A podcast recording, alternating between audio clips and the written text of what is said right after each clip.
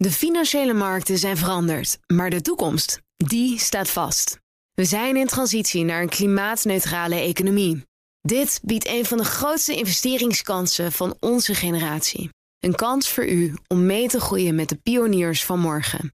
Meer weten? Ga naar carbonequity.com. Carbon Equity. Do good by investing better. Een goedemorgen van het FD. Ik ben Luc van den Berg en het is maandag 1 mei.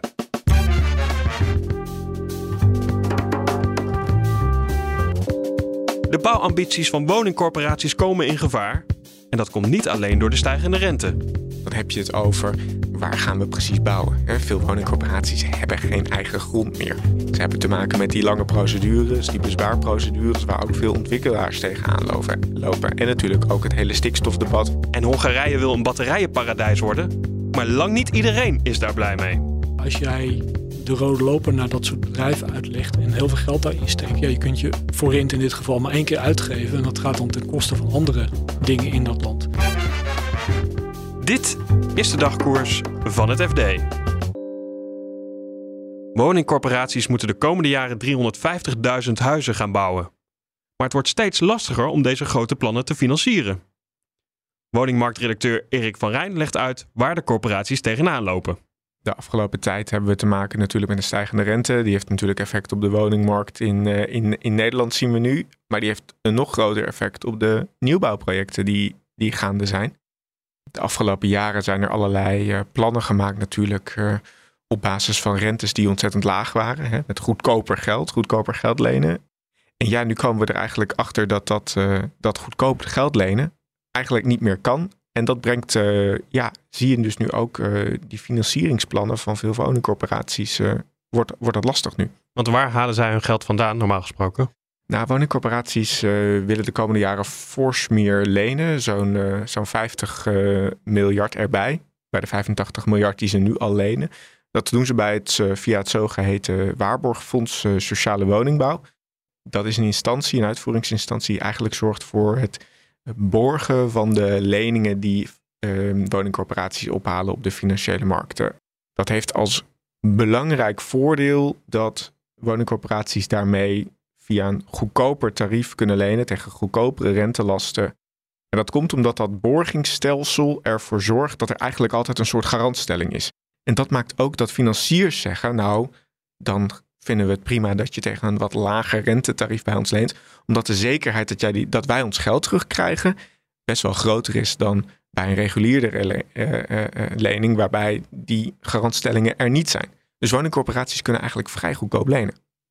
Maar ja, nu met die hoge rente brengt dat toch wel de bouwplannen in gevaar. Ja, dat zou gaan kunnen. Um, het ministerie van Volkshuisvesting doet op dit moment onderzoek naar wat die gevolgen zijn uh, van het feit dat die rentelasten zo enorm gestegen zijn. Daar, daarbij is de vraag inderdaad van ja, hoeveel van die plannen komen in het gevaar? Je zei het al, woningcorporaties staan de lat voor 300.000 sociale huurwoningen, 50.000 woningen in die zogeheten middenhuur, tussen de 800 en de 1000, uh, 1000 euro. Ja, daar moet natuurlijk flink worden geïnvesteerd. En dat is echt een, ook wel voor woningcorporaties echt een soort uh, ja, enorme shift die ze doormaken nu. Want de afgelopen jaren zijn ze eigenlijk een beetje aan de zijlijn gezet bij die woningbouw. Hè. Moest de markt het uh, doen? Uh, werden woningcorporaties eigenlijk een beetje be beknot. Ook door allerlei belastingmaatregelen in wat ze deden. Woningcorporaties hebben de afgelopen jaren al niet zo veel gebouwd ook. En nu zegt de overheid eigenlijk: nee, woningcorporaties, we hebben jullie nodig om onze bouwdoelstellingen te halen. En rekent het kabinet ook echt op die bouw van die, van die 300.000 woningen, dik 300.000 woningen van die woningcorporaties de komende jaren. Dus op een moment dat je daarvoor het geld natuurlijk niet beschikbaar kunt krijgen, is het wel de vraag of je, of je, dat, of je dat, die doelstelling ook, uh, ook gaat halen in, op de middellange termijn. We hebben het nu vooral over de financiering hè, voor deze projecten. Is dat het enige waar die woningcorporaties tegenaan lopen? Nee, het is, het is nog veel meer. Hè. Kijk, ik denk dat woningcorporaties ook, minstens dat zeggen ze ook, uh, hebben ook gewoon last van de reguliere dingen die de woningbouw op andere plekken ook dwars zit. dan heb je het over waar gaan we precies bouwen. Veel woningcorporaties hebben geen eigen grond meer. Dus die zijn ook afhankelijk van gemeenten en andere en, en projectontwikkelaars om in te stappen bij bepaalde projecten. Ze hebben te maken met die lange procedures, die bezwaarprocedures, waar ook veel ontwikkelaars tegenaan lopen. En natuurlijk ook het hele stikstofdebat heeft natuurlijk ook invloed op die bouwplannen van die, van die woningcorporaties. Dus nee, het is niet het enige. Maar ja, als je geen geld hebt, dan kun je natuurlijk al helemaal uh, niet, uh, niet beginnen met die projecten. Dus dat is natuurlijk wel een hele belangrijke. Hugo de Jonge heeft natuurlijk die 900.000 woningen als doelstelling. En daar zijn deze 350.000 een onderdeel van. Gaat hij nog wat doen om die woningcorporaties misschien wat meer tegemoet te komen, zodat zij hun doelen wel halen? Ja, dat is dus de vraag. Kijk, het kabinet heeft al wat gedaan, namelijk die verhuurderheffing afgeschaft. Hè? Dat is een grote belastingheffing voor woningcorporaties, die zo'n 1,7 miljard uh, oplevert nu uh, bij woningcorporaties, die ze weer kunnen investeren.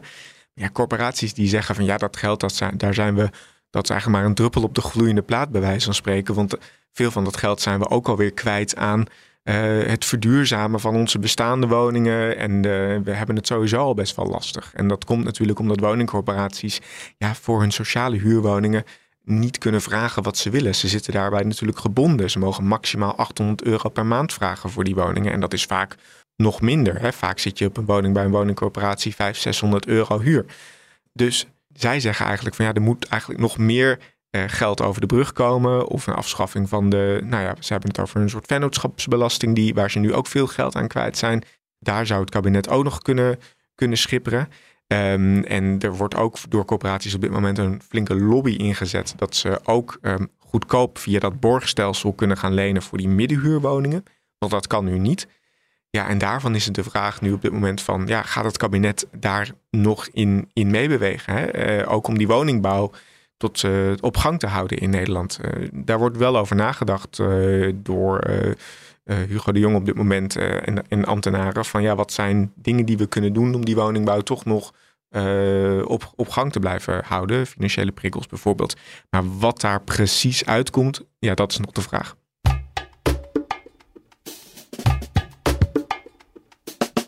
En dan gaan we naar Hongarije. Want daar wordt alles op alles gezet om een heus batterijenparadijs te worden. Europa-verslaggever Han-Dirk Hekking bezocht het land en zag hoe de rode loper wordt uitgerold voor Aziatische fabrikanten. En dan moet je bijvoorbeeld denken aan dat ze de infrastructuur gewoon eigenlijk aanleggen voor zo'n investeerder. Dus bijvoorbeeld de aansluiting op het energienet, op het waternet. En ze stelt grond uh, ze maar redelijk goedkoop beschikbaar. En eigenlijk komt het erop neer dat ze, als je bijvoorbeeld een miljard investeert, dat je wel kan rekenen op, op een kleine 100 miljoen aan, uh, aan steun in feite van de Hongaarse overheid. En waarom kiezen ze specifiek voor batterijfabrieken? Hongarije is een van de autoproducerende landen in, uh, in Midden-Europa. En Hongarije heeft eigenlijk bedacht, ze hebben geen eigen automerk. Maar ja, die fabrieken die er staan, bijvoorbeeld Audi, BMW is nu een hele grote fabriek aan het bouwen bij de Bretchen in het oosten van Hongarije. Ja, die fabrikanten die willen natuurlijk op een gegeven moment de transitie maken naar elektrische mobiliteit, naar elektrische auto's.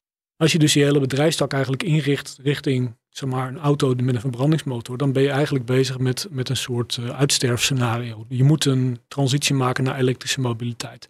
En dat is precies wat Hongarije dus probeert. Ze proberen eigenlijk een enorme sterke positie op te bouwen bij uh, ja, de productie van dat soort batterijen. Zodat er ook voor, batterij, voor autofabrikanten, voor hen ook aantrekkelijk blijft om in Hongarije te produceren. En dus zetten ze ook een megafabriek in het oosten van Hongarije? Ja, in het oosten was eigenlijk nog niets op dat vlak. Er was een vaag plan van een Chinese investeerder, Evi Energy heet dat.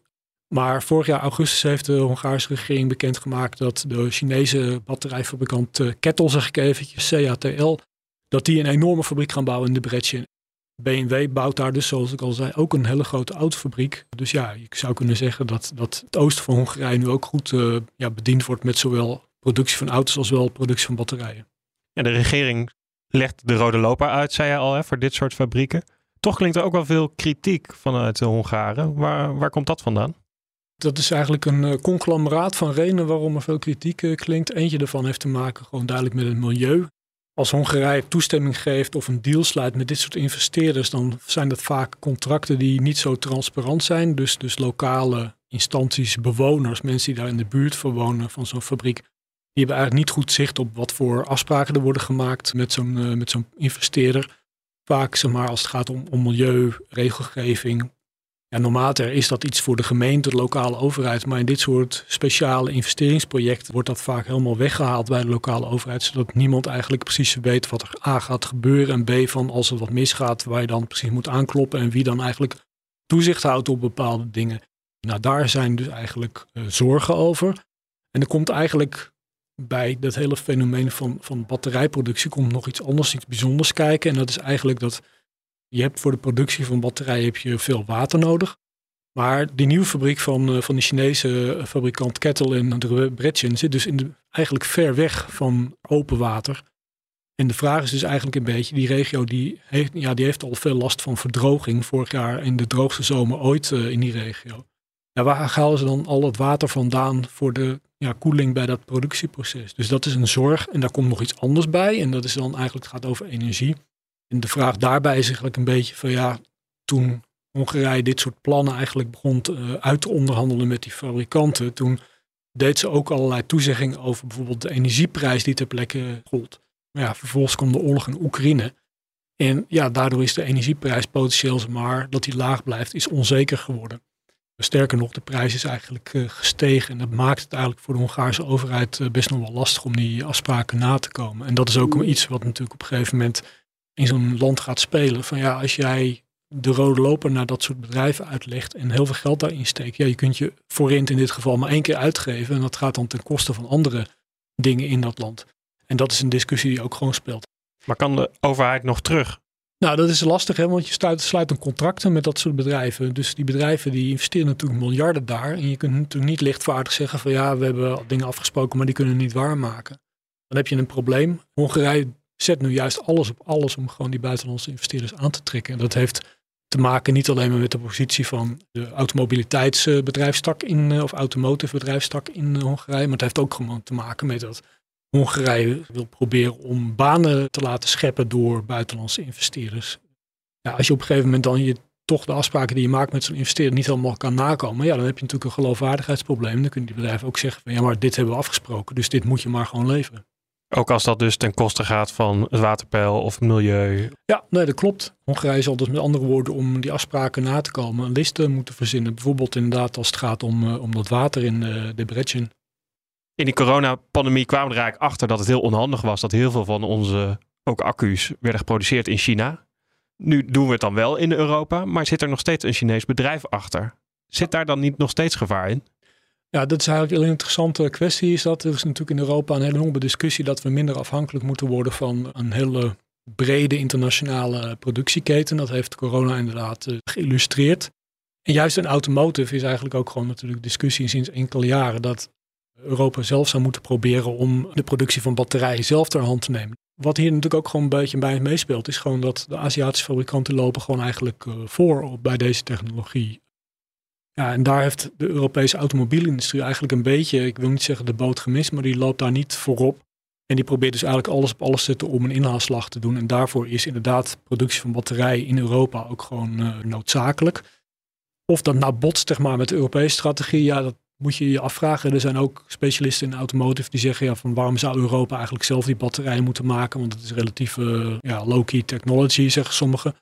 Anderen zeggen nee, dat is onzin. Want als je die boot mist, als je Europa zeg maar, niet zelfstandig gaat ontwikkelen, ook niet ja, de verbetering, de nieuwe technologische slagen die je in batterijen gaat zien. Als Europa er niet zelf kan, kan meemaken, dan zijn we eigenlijk, spelen we voortaan met die automobielindustrie gewoon een tweede viool.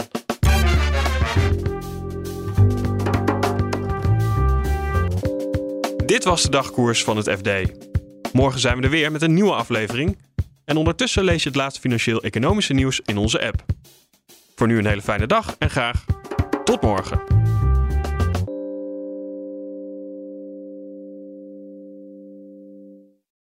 De financiële markten zijn veranderd, maar de toekomst, die staat vast. We zijn in transitie naar een klimaatneutrale economie.